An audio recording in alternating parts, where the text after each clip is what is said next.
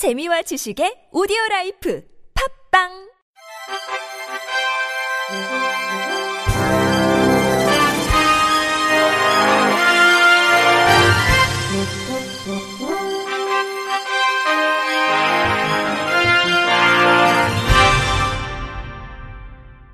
청취자 여러분 안녕하십니까? 7월 18일 수요일 KBRC 뉴스입니다.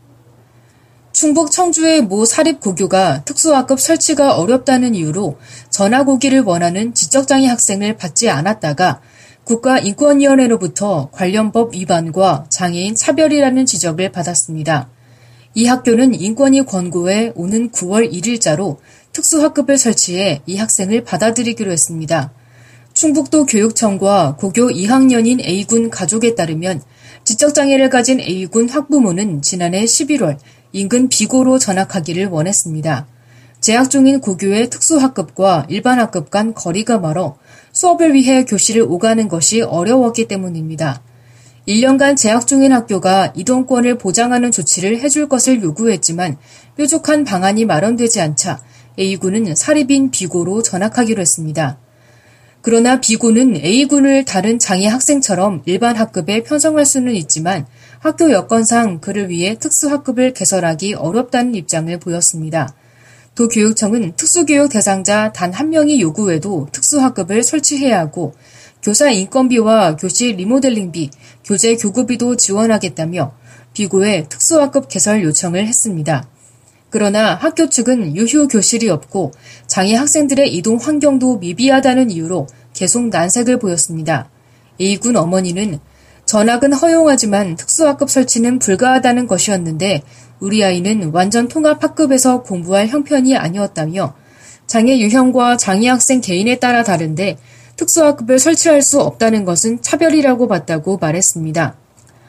장애인 등에 대한 특수교육법에 따르면 고등학교 과정 기준으로 특수교육 대상자가 1인 이상 7인 이하인 경우 한 학급을 설치해야 합니다.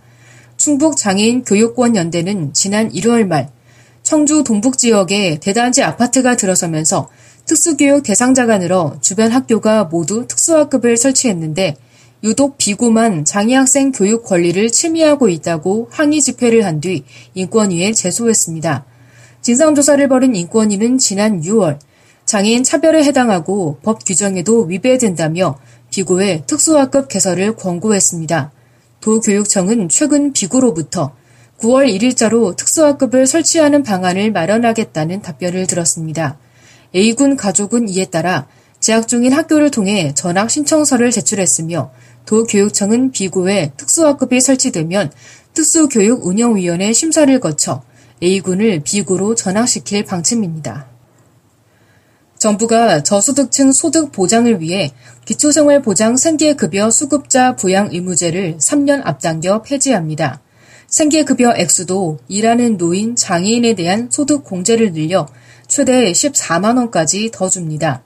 보건복지부는 오늘 범부처 저소득층 소득 일자리 지원 대책 발표에 맞춰 이 같은 정책 내용을 공개했습니다.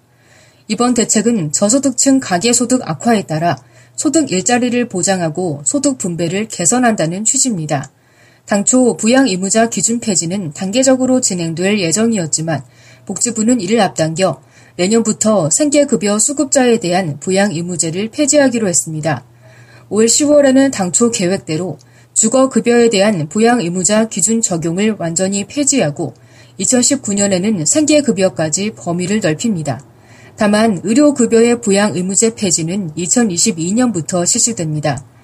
일하는 75세 이상 노인과 장애인에겐 가구 소득 산정 시 근로소득 공제를 확대합니다.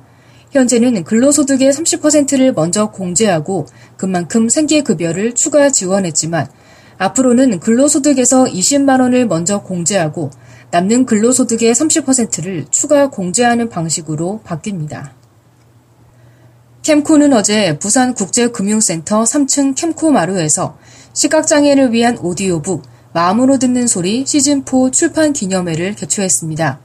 올해로 4회째를 맞는 캠코 시각장애인 오디오북은 지식 문화의 사각지대에 있는 시각장애인에게 목소리를 통해 경제 입문 지식을 함께 나누기 위해 2014년부터 시작한 캠코의 대표적인 사회 공헌 활동입니다.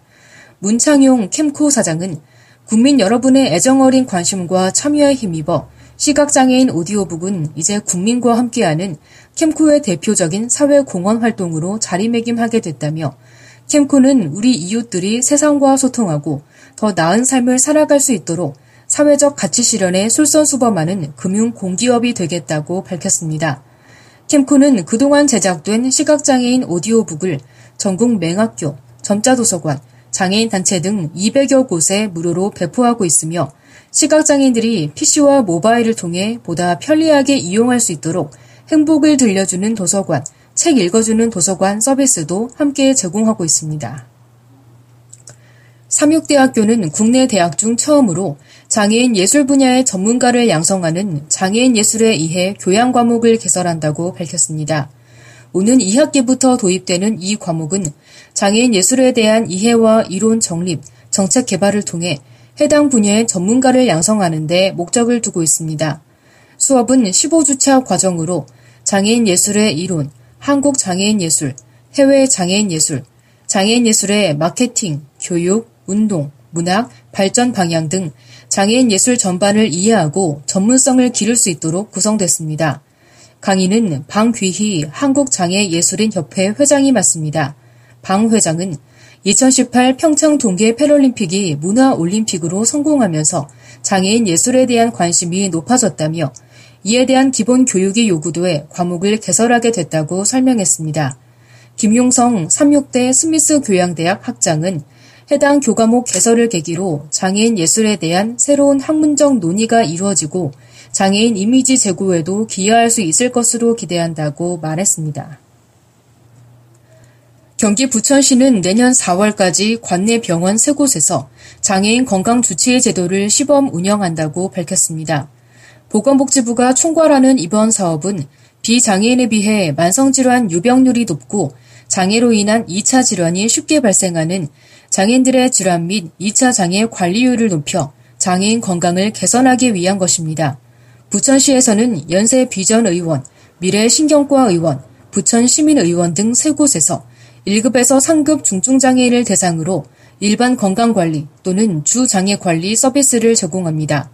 일반 건강관리는 1급에서 3급 중증장애인의 만성질환 관리 또는 장애 관리 서비스를 말하며 주장애 관리는 1급에서 3급 지체, 뇌변변, 시각장애인의 만성질환 관리 또는 장애 관리 서비스입니다.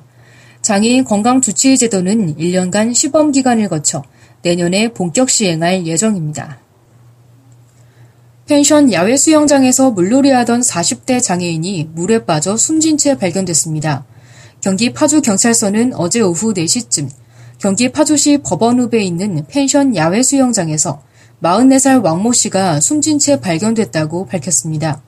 왕 씨는 지적장애 1급으로 같은 장애인 시설에서 생활하는 장애인 40여 명과 함께 펜션으로 여름 캠프를 왔다가 변을 당했습니다.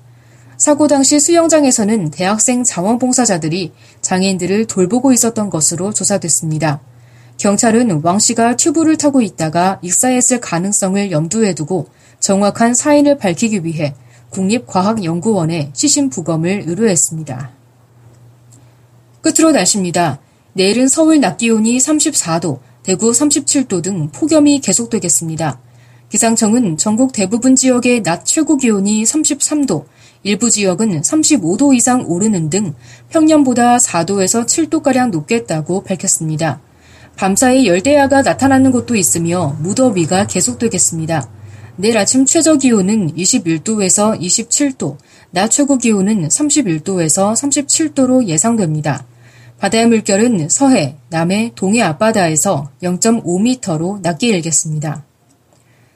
이상으로 7월 18일 수요일 KBRC 뉴스를 마칩니다. 지금까지 제작의 권순철, 진행의 홍가연이었습니다. 곧이어 장가영의 클래식 산책이 방송됩니다. 고맙습니다. KBRC